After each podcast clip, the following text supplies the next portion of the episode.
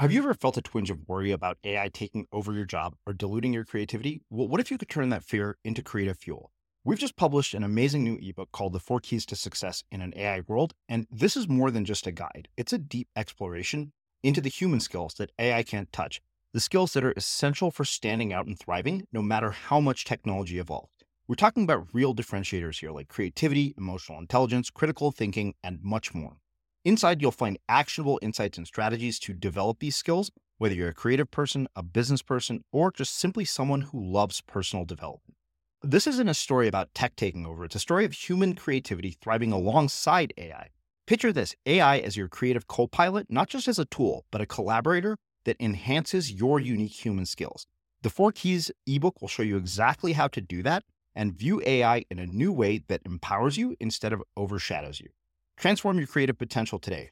Head over to unmistakablecreative.com slash four keys. Use the number four, K E Y S. That's unmistakablecreative.com slash four keys and download your free copy.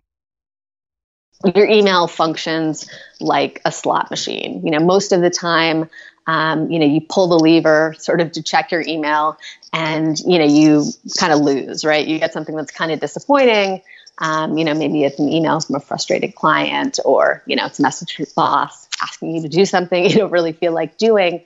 But then every once in a while you get, as I did the other day, an email actually from a long lost childhood friend, or, you know, you get an invitation to speak at a conference that, um, you know, is very flattering. And so it's kind of this idea of these random rewards that are kind of mixed in with all that annoying stuff and mixed in with all the junk that activates this kind of seeking mechanism in our brain and makes us want to kind of you know go back and check and check and check again and again to see if there are any of those kind of random rewards in there. But it is it's very much the fact that they're not just sort of you never know what to expect. That's kind of the driving force behind part of that addiction I'm Srini Rao, and this is the Unmistakable Creative Podcast, where you get a window into the stories and insights of the most innovative and creative minds who've started movements, built thriving businesses, written best selling books, and created insanely interesting art. For more, check out our 500 episode archive at unmistakablecreative.com.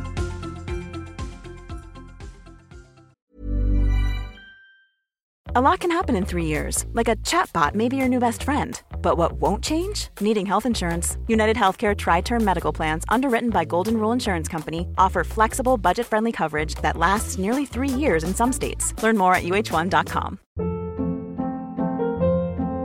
Hold up. What was that? Boring. No flavor. That was as bad as those leftovers you ate all week. Keke Palmer here, and it's time to say hello to something fresh and guilt-free. Hello Fresh. Jazz up dinner with pecan-crusted chicken or garlic butter shrimp scampi. Now that's music to my mouth. Hello Fresh. Let's get this dinner party started. Discover all the delicious possibilities at hellofresh.com. I'm Sandra, and I'm just the professional your small business was looking for. But you didn't hire me because you didn't use LinkedIn jobs. LinkedIn has professionals you can't find anywhere else, including those who aren't actively looking for a new job but might be open to the perfect role, like me. In a given month, over 70% of LinkedIn users don't visit other leading job sites. So if you're not looking on LinkedIn, you'll miss out on great candidates like Sandra. Start hiring professionals like a professional. Post your free job on linkedin.com/people today. Since 2013, Bombas has donated over 100 million socks, underwear, and t-shirts to those facing homelessness. If we counted those on air, this ad would last over 1,157 days. But if we counted the time it takes to make a donation possible, it would take just a few clicks. Because every time you make a purchase, Bombas donates an item to someone who needs it. Go to bombas.com slash ACAST and use code ACAST for 20% off your first purchase. That's bombas.com slash ACAST, code ACAST. Millions of people have lost weight with personalized plans from Noom, like Evan, who can't stand salads and still lost 50 pounds. Salads, generally, for most people, are the easy button, right? For me, that wasn't an option. I never really was a salad guy. That's just not who I am. But Noom worked for me. Get your personalized plan today at Noom.com. Real Noom user compensated to provide their story. In four weeks, the typical Noom user can expect to lose one to two pounds per week. Individual results may vary. As creators, we're always on the move. Whether it's a live podcast event, a pop up shop, or a workshop, we're constantly interacting with community, and that's where Tap to Pay on iPhone and Stripe comes in. Imagine this you're at a live event, a listener loves your merch, or a participant wants to sign up for your course on the spot. With Tap to Pay on iPhone and Stripe, you can accept their payments right there and then, right from your iPhone, so there's no extra hardware or no delays. Total game changer. It's not just for creators, any business owner can do this. It's about making transactions smoother and much more personal, growing your business in your way. We've been using Stripe for our products and courses for a long time, and now with Tap to Pay on iPhone, you can take your business to the next level too. So visit stripe.com slash tap iPhone to learn more. Remember, folks, with Tap to Pay on iPhone and Stripe, your business is always at your fingertips. Jocelyn, welcome to the Unmistakable Creative. Thanks so much for taking the time to join us. Thanks for having me. Yeah, it is really cool to have you here. You know, um, as you and I were just saying before we hit record here, uh, you were one of our very last interviews that we did before we rebranded the show as uh, Unmistakable Creative. And, you know, at the time you were working with 99U, and I'd, I'd always been a big fan of all the stuff that you had done at 99U. Um, and you know, now I know you have a new book out called Unsubscribe, which I have had the good fortune to read, and thought, yeah, our audience needs to hear about this book and, and the message of it. But before we get there, um, I want to ask you another question, uh, which has been a really kind of fun one to start with. When you were a kid, what did you want to be when you grew up, and how did that end up impacting the choices that you made with your life and your career? You know, it's funny. I've thought about this before, and you know, some people, of course, have answers like, oh, you know, since I was 11, I wanted to be whatever, an astronaut or something. Mm-hmm. The only actual evidence I've ever found, you know, like something that I wrote down when I was a really small child was that I wanted to be a soccer player, which obviously has nothing to do with uh, what I do, what I do now. Um, but I think probably a little bit later on, one of the things that um, my kind of compulsions when I was younger, um, you know, always, always reading, but also um, kind of publishing and curating and sharing. So I was in high school in the 90s and um, I started a zine when I was, I think, 15 or 16. Uh-huh. Um, that I had like, you know, a masthead that I made for it. And I had this like dorky t shirt with the masthead on it. And I used to pass it out at high school. So that was kind of, I think, like, you know, the earliest seed of, um, you know, really just sort of an obsession with ideas and writing and publishing that, you know, has ended up kind of playing out throughout my entire career. Hmm. Yeah, um, I'm curious. One, what was the zine about? Uh, and also, you know, that's a really different time in which to be sort of express, you know, exploring this entire through line of publishing. Because I remember when I asked you what is the through line last time of your career, I think that ended up being the entire theme of the interview was the idea that it was publishing. I, am mm-hmm. really curious, kind of, you know, one how it's changed, how it's evolved since then, um, and then, you know, I mean, if there are kids listening to this in high school or parents who are, you know, having their kids listen to this, what would you say to them? Um, well, I mean, I think, you know, in terms of kids, it's just sort of go. I mean, two things. I guess one, you know, definitely pursue kind of your natural impulses, but I would say not uh, not in too much of a sort of um, freighted way. You know, mm. I mm-hmm. definitely don't agree with the kind of um, you know whole sort of follow your passion argument. I mean, I think one of the things that's interesting about where I've ended up today, which is um, you know, I think more or less sort of, um, you know, being a, a writer and um, thinker largely about, you know, kind of productivity and creative careers. Mm-hmm. And certainly, you know, if you had asked me when I was publishing my zine when I was 16, if that's what I would, what I would have been doing when I'm 39, you know, I would have been like, what? That that, that sounds strange, you know? Mm-hmm. Um, probably, I'm sure at 16, um, thankfully, I was probably not thinking about the concept of productivity very much. Yeah. Um, but I think, you know, sort of, you meet certain people and you kind of fall into certain things. And I really do kind of believe in that argument that um, meaning emerges from mastery rather than the other way around, you know, that you can, you kind of become passionate about something through the process of um, you know kind of pursuing it and learning about it more deeply uh-huh. at least that's certainly been true for me um, so i think you know when you're thinking about young people or even you know people in their 20s or people who are making kind of midlife career transitions i think this notion, um, you know, that you should kind of find your calling or know what your calling is, which I think kind of causes a lot of people a lot of anxiety, um, mm. Is a little bit false. I think it's more about kind of trying out different things and feeling what resonates with you and also just sticking, you know, kind of sticking with things and allowing, um, you know, sort of meaning to unfold as you pursue things more deeply. Yeah, you know, it, it's it's interesting because um, you know I, I, look at kind of what I do now, and I realize that you know it was almost an entirely accidental discovery. Like it wasn't part of any sort of grand plan. Uh, and you know, I, I think I've, I've, heard enough arguments for the sort of you know, don't follow your passion, follow what you know you're engaged by. You know, we've had Cal mm. Newport here, we'd have Tina Seelig, who's mm-hmm. a similar message, and you know, I, I guess for me, um, the the question is, how do you how do you maintain sort of this balance of looking at multiple interests, exploring them, you know, without sort of being rigid about a calling, and yet at the same time commit to it for long enough for it to have some potential for mastery?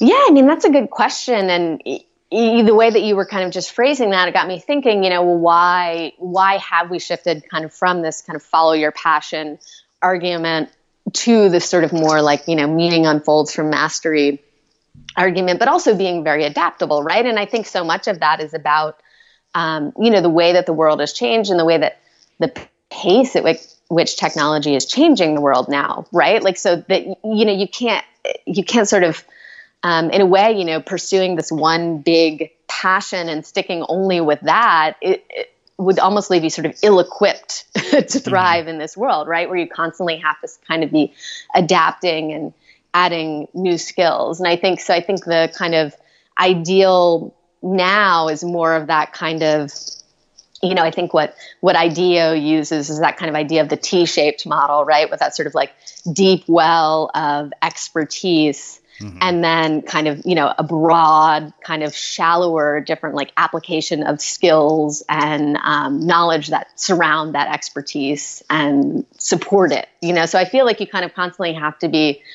learning how to um, think about your your sort of um, area of expertise and constantly kind of reframe it and reposition it as you know kind of the situation changes what the market wants changes and technology changes which is quite challenging to be mm. honest yeah you, you, know i think the the thing that I, I realize you know looking back at it all is i think when you know you're 16 or i'm 19 and in college you don't really have enough data points to make I think such a, a profound decision about what adds meaning to your life and what your calling is. Um, I think part of it is finding the data points that allow you to discover that greater meaning. Yeah, and I think just feeling like not too not being too precious about it. Mm-hmm. You know, I think just trying a lot of different things. For me, I mean, my kind of um, you know most common advice to anyone who's thinking about any type of career change or just starting out is you know to do internships just such a low barrier to um, you know entry type of job where you can just start to experience what it's like to work in different industries or to you know volunteer for you know different types of work even for a few hours a week just to start to you know touch in different industries and experience different working environments so you can you know just start to get a little bit of feedback. You know i think that kind of feedback piece is pretty crucial to honing in on on what you really want to do. And if you don't if you're not if you're just kind of waiting for that one thing you're not really doing things that are kind of going to help you um, get that feedback you need like oh i do like this or this is resonate with me. But actually like i really don't want to work in that type of environment you know? I think you need to kind of constantly be kind of trying different things to hone in. Mm. So, walk me through um, sort of the journey from high school and the zine to 99U to leaving 99U to doing what you're doing now. Like, what are some of the sort of bigger lessons learned along the way? You know, what were the the major inflection points in your career? And you know, I mean, do you like looking back? What do you what do you what comes up as major themes for you? Yeah, well, I think um, still, you know, kind of consistent from our last uh, conversation. You know, publishing is is really the through line for me. So um, you know, I did the zine in high school. Um, you know, I was always very focused on sort of, you know, literature and, and writing in college. I did a number of internships. I worked at um, a publishing office at MIT. I went to school at Boston University, but I worked at MIT. I worked at a publishing office there. I interned at the MIT Press. Um, and then after I graduated, I ended up um, kind of through a contact working um, at, a small web design firm where I was like kind of a Jane of all trades, you know, doing a little bit of everything. Mm-hmm. Um, and that actually was kind of, it was outside Boston and it was in this mill that um, like monster.com was out of and kind of all of these sort of like early dot com companies. Um, and so it was also kind of a centerpiece when the dot bomb happened. You started to see just all of these like weird companies. One that I remember is Dash.com that kind of bubbled up too quickly and then kind of died off.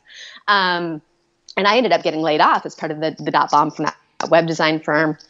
And I relocated to New York, and then I um, ended up working at Flavorpill, um, which is um, still exists and is also has a blog called Flavorwire, which, um, if you're not familiar with it, it's kind of a, basically a, a sort of home for cultural coverage, arts and literature and music and so forth. Um, and um, I was actually their first employee. People were, it was essentially a startup, although people didn't really use that language so much back then. Um, and managing a number of sort of cultural email newsletters. So it was sort of like the, you know, a, a sort of daily candy type of, of publication, mm-hmm. um, but a guide to cultural events. And I was there for about five or six years. Um, and, you know, the company kind of grew and grew and grew. And then I kind of got to a point where I wanted to move on, and I ended up actually taking a job out west in LA, working at a um, at a music company, which is now defunct uh, website. And um, that was a big lesson for me because when I went out there, I was I had I had been at Flavorpill and kind of you know really like been sort of the editor building up this company and then had felt like you know it's time to kind of move on and expand my skills and the ceo of this company this music company recruited me and offered me more money than I had ever made, and I kind of you know moved out uh, to uh, you know to work in LA with like all these kind of hopes, and then got there and found out that kind of the entire team. Um, that was there was not really on board with the CEO's vision that he had kind of shared with me that he wanted me to pursue. Um, and so um, I ended up only staying there about 10 months. It was not a good situation at all. And then later ended up, um, because of a personal relationship, moving back to New York um, and then um, I was, you know, kind of doing some different consulting and stuff, stuff like that, figuring out what was next. And then I actually ended up um, interviewing Scott Belsky, who's the uh, founder of Behance, um, and which is, you know, the parent company of 99U. And uh, I was helping him with the, the, book that he was writing, his first book, Making Ideas Happen. And um, you know, we we really enjoyed working together. And then, um, you know, basically, kind of 99U blossomed out of that. And then, you know, I was there for about uh, seven years, I think.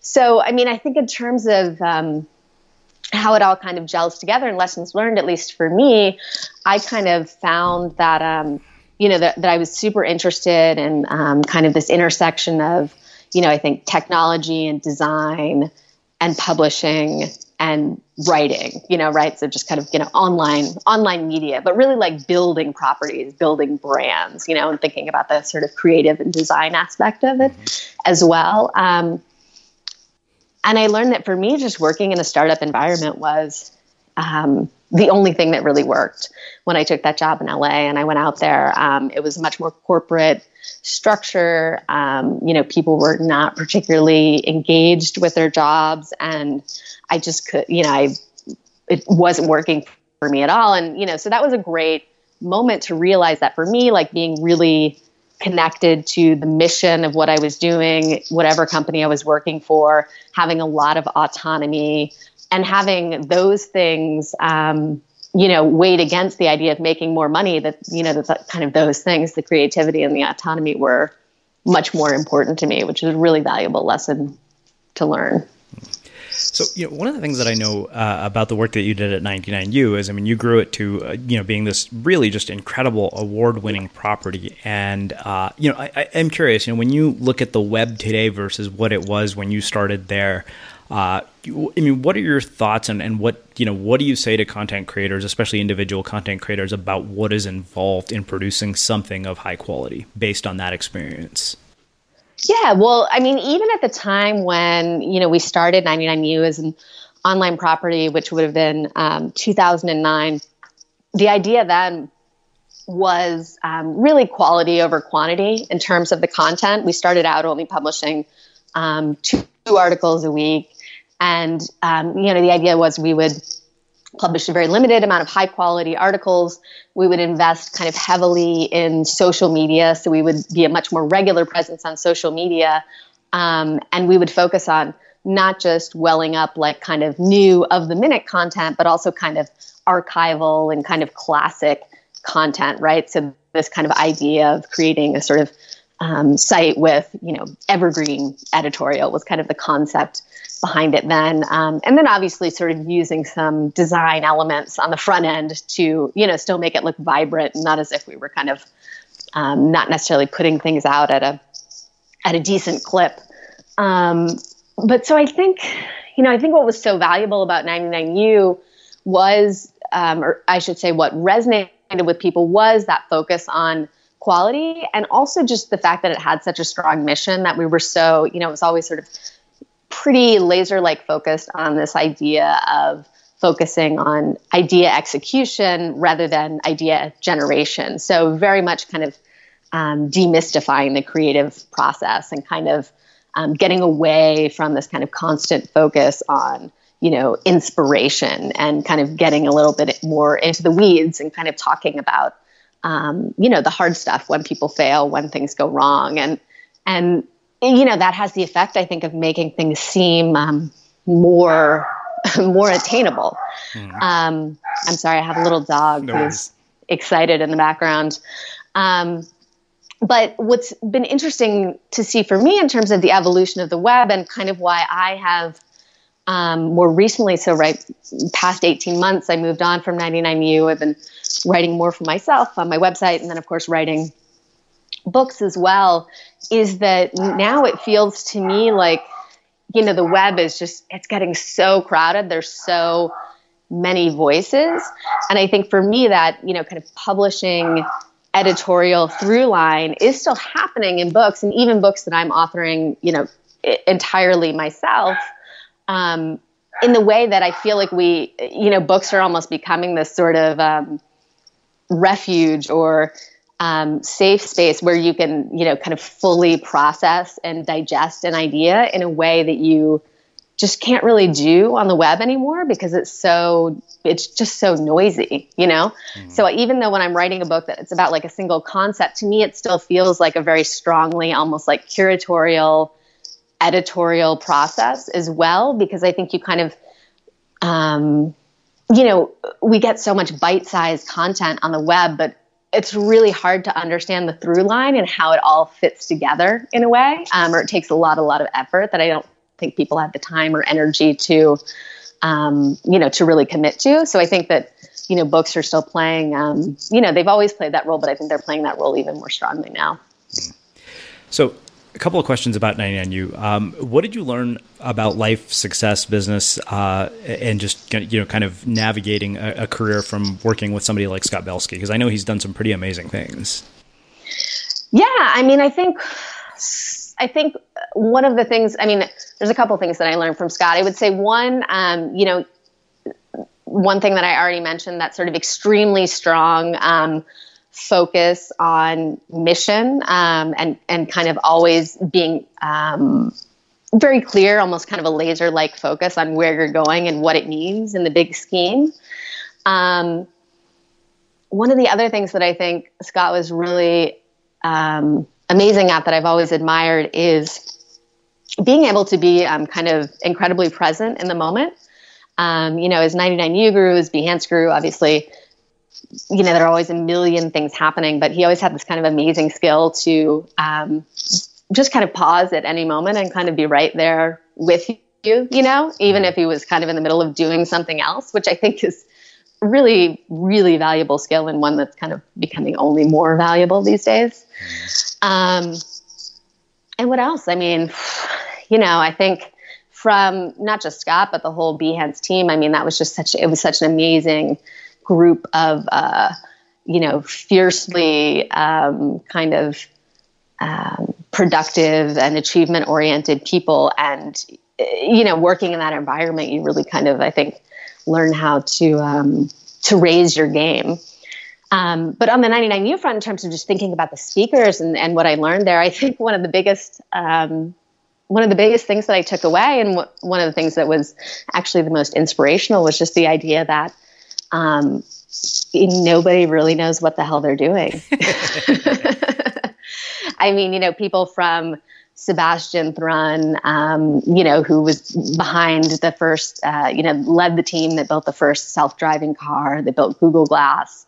Um, the guy who was one of the co-founders of the Highline Park in New York City.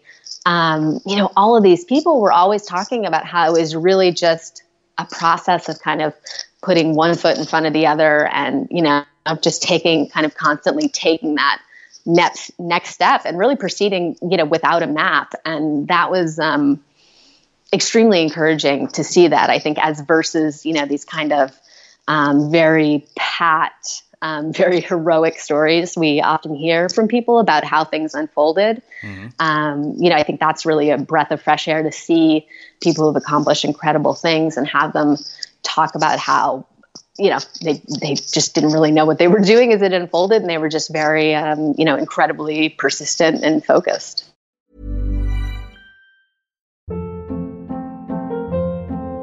Hold up. What was that? Boring. No flavor. That was as bad as those leftovers you ate all week. Keke Palmer here, and it's time to say hello to something fresh and guilt-free. Hello Fresh. Jazz up dinner with pecan-crusted chicken or garlic butter shrimp scampi. Now that's music to my mouth. Hello Fresh. Let's get this dinner party started. Discover all the delicious possibilities at hellofresh.com.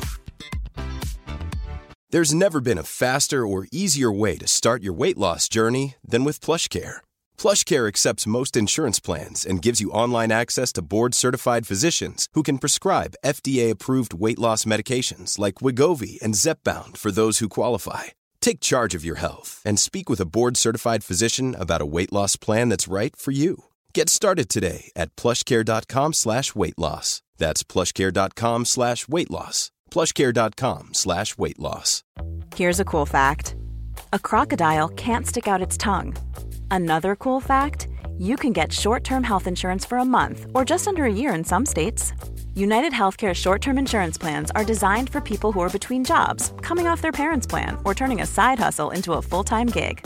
Underwritten by Golden Rule Insurance Company, they offer flexible, budget-friendly coverage with access to a nationwide network of doctors and hospitals. Get more cool facts about United Healthcare short-term plans at uh1.com. I'm Sandra, and I'm just the professional your small business was looking for. But you didn't hire me because you didn't use LinkedIn Jobs. LinkedIn has professionals you can't find anywhere else, including those who aren't actively looking for a new job but might be open to the perfect role, like me. In a given month, over 70% of LinkedIn users don't visit other leading job sites. So if you're not looking on LinkedIn, you'll miss out on great candidates like Sandra. Start hiring professionals like a professional. Post your free job on linkedin.com/people today. Hey, it's Ryan Reynolds and I'm here with Keith, co-star of my upcoming film If, only in theaters May 17th. Do you want to tell people the big news? All right, I'll do it. Sign up now and you'll get unlimited for $15 a month in six months of Paramount Plus Essential Plan on us. Mintmobile.com slash switch. Upfront payment of $45 equivalent to $15 per month. Unlimited over 40 gigabytes per month. Face lower speeds. Videos at 480p. Active Mint customers by 531.24 get six months of Paramount Plus Essential Plan. Auto renews after six months. Offer ends May 31st, 2024. Separate Paramount Plus registration required. Terms and conditions apply if rated PG. As creators, we're always on the move. Whether it's a live podcast event, a pop up shop, or a workshop, we're constantly interacting with community, and that's where Tap to Pay on iPhone and Stripe comes in. Imagine this you're at a live event, a listener loves your merch, or a participant wants to sign up for your course on the spot. With Tap to Pay on iPhone and Stripe, you can accept their payments right there and then, right from your iPhone, so there's no extra hardware or no delays. Total game changer. It's not just for creators, any business owner can do this. It's about making transactions smoother and much more personal, growing your business in your way. We've been using Stripe for our products and courses for a long time, and now with Tap to Pay on iPhone, you can take your business to the next level too. So visit stripe.com slash tap iPhone to learn more. Remember, folks, with Tap to Pay on iPhone and Stripe, your business is always at your fingertips. Well, let's do this. Let's shift gears and let's talk about why you're really here, which is to talk about unsubscribe and kind of, you know, this notion that email is killing our productivity. So let's start with this. What sort of prompted uh, you to write this book? Like, what planted the seed for this idea? Well, I think I've been, um, for a long time, I've been really just kind of, uh, you know, I think obsessed with the idea of I mean, obviously obsessed with the ideas of kind of thinking about productivity, thinking about creativity, and you know, looking at the way that um, the evolution of technology and how kind of you know attached we are to our smartphones, how attached we are to social media, how attached we are to email, and how that is changing the way that we work and how it's impacting the creative process in particular in what I think is a, a largely negative way. Mm-hmm. Um, and you know, when you think about you know how many distractions you face in a given day, um, if you kind of you know look at that from a sort of uh, you know kind of data analysis perspective, email remains you know by far the biggest distraction for um, you know any type of person in the workplace. And so I just became really interesting, in, excuse me, interested in looking at you know why email in particular is so addictive um, and kind of what we can do to you know to kind of break out of that cycle. I think that we've eh, you know i mean we've had email for 25 years now and you know we seem to sort of only be getting worse at it not better. So i was kind of interested in investigating um, you know why we why we struggle with it so much and seeing if we could find some ways to deal with it in a better way Right. So let's talk about why why is it so addictive? Like I, I remember that to me really kind of was a really revealing part. I think understanding and then let's talk about some of the ways to manage it. Yeah, I mean, you know, in the in the top part of the book, I talk about a bunch of different psychological concepts. Um, you know, the sort of drive, the addiction behind email, and um, you know, I think maybe we could touch on two of them right now. And the first is uh, you know, this idea of random rewards. So, you know, the notion that essentially your email functions like a slot machine. You know, most of the time, um, you know, you pull the lever sort of to check your email and, you know, you kind of lose, right? You get something that's kind of disappointing. Um, you know, maybe it's an email from a frustrated client or, you know, it's a message from your boss asking you to do something you don't really feel like doing.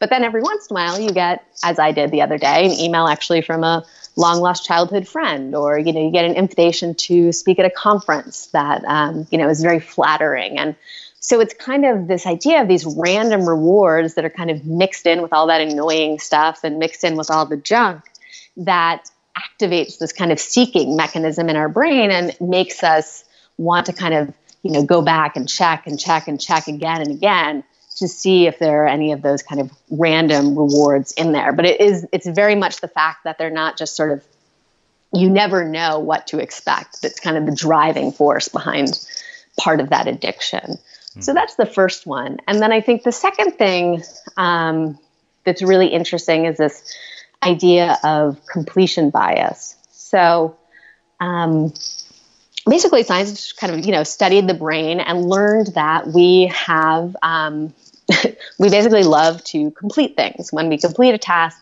get this kind of little hit of dopamine, right? That makes us want to sort of repeat that behavior to experience um, that pleasurable sensation again and again. And what that means is because we like completion so much, the sort of upshot of that is is that we're sort of predisposed to focus on quick, easy to finish tasks because we get that completion very quickly. Um, and so when you think about that idea and you kind of um, translate it on top of email, number one, it kind of explains this, you know, constant compulsion to get to inbox zero, right? Because that's sort of the ultimate completion when you think about, you know, processing your email. But even if you think about it kind of along the way, right, every time you kind of tick off another unread message um, from that count, you almost get like this, right? This little mini hit of completion. And so email is, you know, very much tapping into, you know, our kind of predisposition for these kind of quick, easy to finish tasks. So it gives us this really strong feeling of productivity, even if, you know, in the grand scheme of things, maybe those small tasks that we're doing are not particularly productive. And so, you know, I think those two things together really kind of driving this, you know, cycle of addiction. Okay, so the, the question I think that's going to come up is how do you break the addiction? Let's start. That's a good question. Um, I mean, I think the the sort of number. There's lots of tips I can offer, but I think the um, biggest thing, both from scientific evidence and just anecdotal evidence, you know, over the years at, at 99U and elsewhere, just interviewing um, hundreds of designers and entrepreneurs and creatives, is to really make sure that you're time boxing your email routine, right? So it's this idea of batch processing. Essentially, there's sort of two ways that people deal with their email, right? They're kind of batchers or they're reactors. And most people fall into the second category. They're really dealing with their email in a reactive way. So they're kind of, you know, constantly dipping into and out of their email throughout the day, constantly multitasking with email. Um, it's very notification driven, right? And they're kind of constantly nibbling on it throughout the day. Whereas batchers are kind of setting aside, you know, specific time blocks, say two to three times a day, to focus 100% on their email. And then, you know, when they're not in kind of one of those email focus blocks, then they're completely ignoring it. And research has shown that batchers are significantly more productive, they're less stressed, and they're happier. Um, I think there's some studies that have shown that you know um, people who batch process are typically processing their email about 20% faster on the whole. So like processing the same amount of email 20% faster than people who are working um, reactively. And there are also other studies that show that um, the more frequently you check your email, the more stressed you feel. So I think the kind of biggest, you know, biggest shift we need to make is to, um, you know, not be constantly reactively checking our email, but really trying to limit that to a few um, specific times during the day. Yeah, I think it, it's really interesting that you said that. Uh, you know, we we tend to be much like less happier when we check email constantly. Like I've noticed, I think it was pretty much after I read your book, I, I made two deliberate sort of choices. I was like, okay, after five or six p.m., no more email. Uh, I'm going to try to stay off the computer, even if it means playing video games on the Xbox. That's better than being in front of the computer. Um, mm-hmm. And then, of course, the batch processing one, which you know I think I've, I've abided by ever since I started writing. But I've I, I think the biggest thing I noticed is that my overall anxiety level is down significantly, and I'm kind of like, wow, I am, and and I also have noticed that you know I've checked email once a day, and World War III hasn't started. So. Precisely right, and I think that's the thing is that we don't, you know, we kind of get stuck in this cycle of of urgency with email, and we don't kind of factor in how much the way that we're conducting ourselves creates expectations for other people you know, we realize that if we respond in five minutes, people start to expect to respond us to respond right. within five minutes. You know, but if you respond within three hours or you respond within two days, yeah. they will also start to you know adjust expectations. Um, so I think it is good to kind of experiment um, and you know see. In fact, as you said, you know, like World War III doesn't happen. Usually, everything is fine. In fact, like you know, everything is not as urgent as it seems. Um, you know, sort of idea that time um, or excuse me, the distance creates perspective, whether that's distance in time or kind of physical distance. You know, sometimes, right, if you don't respond to an email immediately, someone who emailed you a question will just solve the question themselves, you know, and if you had checked your, waited three or four hours to check your email, you would realize that actually wasn't a concern at all. They just figured it out, you know, because we're kind of all in this reactive cycle. I think it kind of keeps feeding that urgency, but it's a false urgency in many ways. Yeah.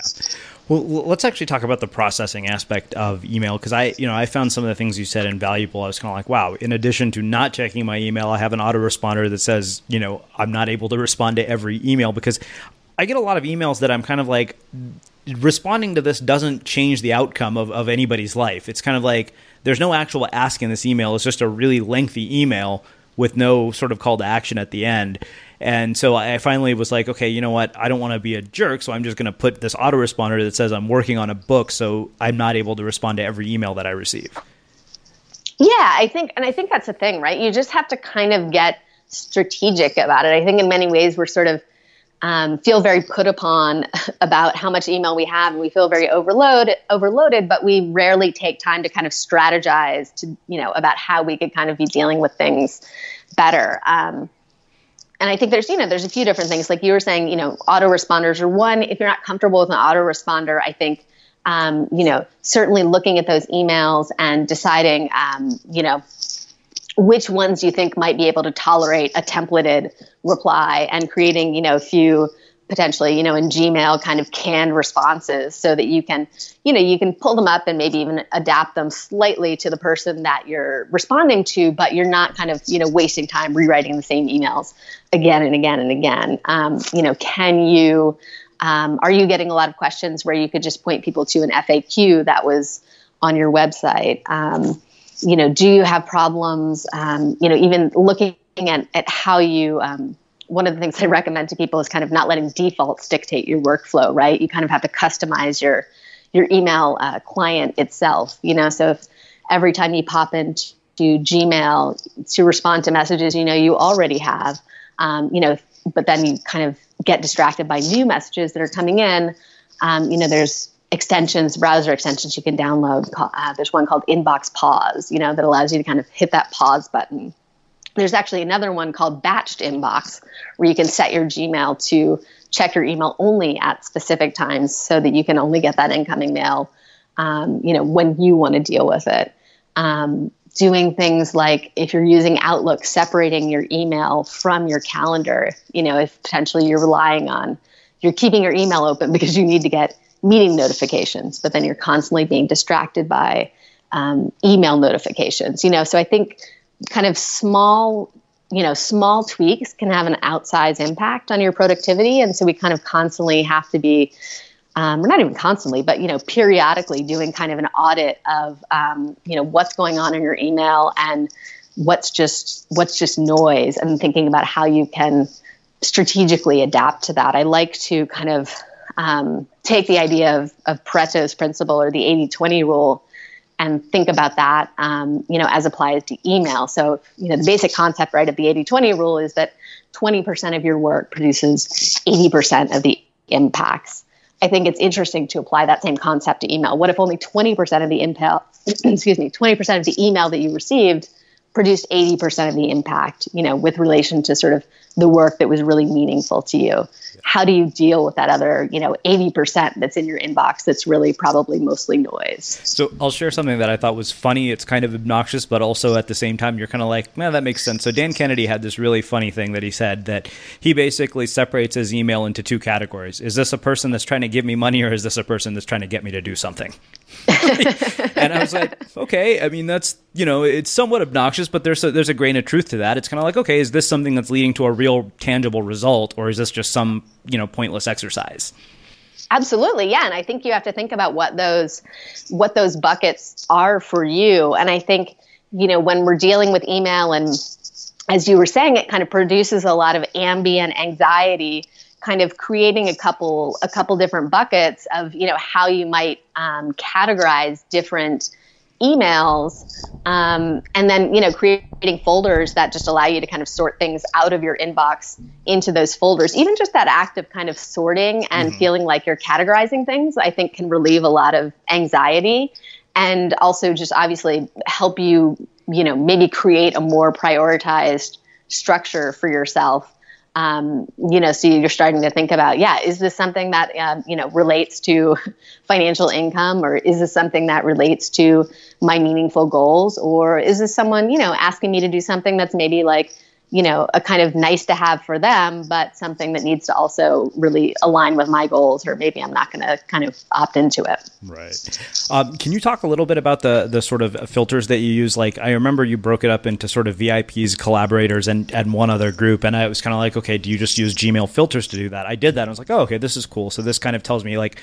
my VIP list is basically my agent, my editor at Penguin, my business partner, and that's about it. Yeah, I mean, so the entire the kind of concept of of thinking about who are the people that matter and just you know accepting this idea that you know all emails are not created equal. I think that's one of the things that's so problematic about the way that our inboxes look visually right is that it looks like a level a level playing field. Everything is equal. And so i think whether you actually create filters you know where you link different email addresses to different categories or you just have sort of a, a mental hierarchy that you know you're aware of in your brain thinking about um, you know, a couple different categories of people. So, you know, kind of the top level being VIPs, right? And so those are the people who are kind of crucial to you know sort of your your love and your livelihood you know so maybe key you know family members your significant other or you know the boss or the big deal client you know those people who um, you really want to make sure you stay on top of their emails and um, you know respond to them urgently and then the second group under that is kind of key collaborators um, you know really the people who you are working with to move key projects forward, um, you know, but maybe, you know, do not hold as much kind of sway over your career as, say, your boss. Um, and then under that, you just have, I think, um, you have kind of the um, fun people, basically, right? And these are people that you correspond with because you enjoy it, um, you know, because they sort of, you know, add insight or laughter to your day. But it's not really essential that you get back to these people right away. Um, and then beneath that, you kind of have this whole um, group of, you know, basically randoms, right? Which is like anyone who just decides that they should be in your inbox. You know, often people who you've never even met before, but sometimes people who you never met before who are presenting good opportunities. And so I think you kind of have to create your own hierarchy of those people VIPs, key collaborators, fun people, and randoms. And then think about what kind of, you know, kind of privilege and kind of maybe um, priority time frame that you want to respond to their messages in mm-hmm. um, and as you said you know you can link it to actual like start to filter things like that if you want to go that deep um, but i think it's useful even just as a mental concept to think about it to un- start to say to yourself you know okay um, you know i can only respond to so much. And there are certain people whose emails i will regard as urgent. There are certain people you know certain people's emails that I will respond to within one to two days, and then there are certain people whose emails I'll respond to if and when I have time, you know, or the interest. And think about it, you know, so kind of starting to get away from this, um, you know, inbox zero obsession and this obsession that you know everyone um, always deserves sort of an equal um, speed and caliber of response. I don't think that's realistic anymore. Mm. Wow. Uh, so I, I want to wrap by asking you a few different things. One, what does your average sort of day look like from a habits standpoint? Like, what are your own creative habits or routines or rituals? Um, well, so I tend to um, get up. I have a little dog, as you heard earlier. We go for a walk outside. I just really like to kind of get out in the open air and feel the day. Um, and then I, um, you know, after breakfast, I sit down. I usually try to write for about three, three and a half hours in the morning. Um, typically breaking that up into maybe an initial 90 to 120 minute block and then taking like a half an hour break and then kind of going back to work for another, you know, 90 minutes to an hour. And um, as I'm sure you know from your own research, that's kind of aligned with that kind of, um, you know, notion of how peak performers work. This idea that you can only really exert, you know, kind of peak focus or sustain peak focus focus for about 90 to 120 minutes. Mm-hmm. Um, and then after I do about that three hours or so, I have lunch, and then I kind of come back and I focus on, um, you know, what I call. So I think of kind of the writing for me in the morning as kind of my, you know, deep attention or deep focus work. Mm-hmm. Um, and then I think about the afternoon as sort of more um, what I like to think of as kind of hyper attention work. So work that I need to do, but the type of work that um, is one a little bit less mentally demanding. Um, so you know, it's your energy kind of dips from your natural circadian rhythms in the afternoon. You're not you're doing less demanding work, but also you know this concept of hyperattention, thinking about work that is more interruptible. You know, that I could hop on, um, you know, a call like this, or I could dip into a meeting and come back to without experiencing, um, you know, kind of much of a loss in performance. Um, you know, so for me, it could be whatever, you know, doing, putting together my email newsletter or, um, you know, working on redesigns of my website or, you know, the tasks that are a little bit easier to kind of dip into and um, dip out of. So that's kind of for me, like sort of the general structure of the day is trying to have that deep focus in the morning and then, you know, doing a little bit of the more um, kind of hyper attention work in the afternoon. Wow. Okay, so two last questions. Um, one, what is one book other than your own that you would recommend to our audience that you think has made a profound impact on your life? Um, you know, the book that I was just thinking about yesterday, and a book that I think about all the time is um, The Gift by Lewis Hyde. Mm-hmm. Um, you know, in which he uh, the gift being basically creativity. Um, and he, um, you know, talks a lot about, um, I think, the idea that uh, creative labor kind of has its own rhythm um, and is something that cannot actually be um, sort of improved or changed by any uh, type of you know time saving device or app um, which is i think a very useful and true concept and one that i think about a lot. Um, and he also talks a lot about the kind of dangers of um, not using your gift. You know what happens if you are a creative person and you're not kind of putting those things out into the world um, and how that can become um, quite toxic in fact. Um, and so yeah i think there's a lot of there's a lot of it's a very sort of deeply meditative and um, thoughtful book that's kind of really changed the way that i think about creativity and the way that i work in many senses well, I have it on my shelf. I'll have to do a, a, dive back into it. Now that you've mentioned that, I was struggling with it, but you've kind of given me an incentive to, to pick it back up. Um, so one last question, um, which is how we finish all our interviews. What do you think it is that makes somebody or something unmistakable? For me, I think the most important thing is curiosity. Um, to me, you know, we talked uh, earlier about 99U and that focus on idea execution and, um, you know, persistence and, and really grit. And to me, the thing that drives that, at least for myself, and I think for many people, is um, you know curiosity, just a thirst to learn, a thirst to know, a thirst to um, you know put things out in the world so that you can talk to people about them more. Um, but also, I think uh, a certain humbleness. The people that I always really love that I meet, and particularly when I meet people who, um, you know, I really admire, who have achieved things that uh, you know, that I really respect deeply. It's always kind of amazing to meet those people, um, you know, who maybe do or do not know what you have achieved, um, and to have them be, you know, sort of equally curious. You know, to have them kind of treat everyone um, on the same level and as if everyone is sort of um, worthy of their curiosity. And I think that's it's a really beautiful skill to cultivate. Hmm. Well, this has been amazing uh, and really eye opening. Where can people learn more about you and your work? Um, they can find the book or um, a bunch of writing about productivity and creativity at my website, which is at jkglei.com. Awesome. And for everybody listening, we'll wrap the show with that. Thank you for listening to this episode of the Unmistakable Creative Podcast. While you were listening, were there any moments you found fascinating, inspiring, instructive, maybe even heartwarming. Can you think of anyone, a friend or a family member who would appreciate this moment? If so, take a second and share today's episode with that one person because good ideas and messages are meant to be shared. Ever catch yourself eating the same flavorless dinner three days in a row? Dreaming of something better? Well, HelloFresh is your guilt free dream come true, baby. It's me, Keke Palmer. Let's wake up those taste buds with hot, juicy pecan crusted chicken or garlic butter shrimp scampi. Mm. Hello Fresh. Stop dreaming of all the delicious possibilities and dig in at HelloFresh.com. Let's get this dinner party started. Planning for your next trip?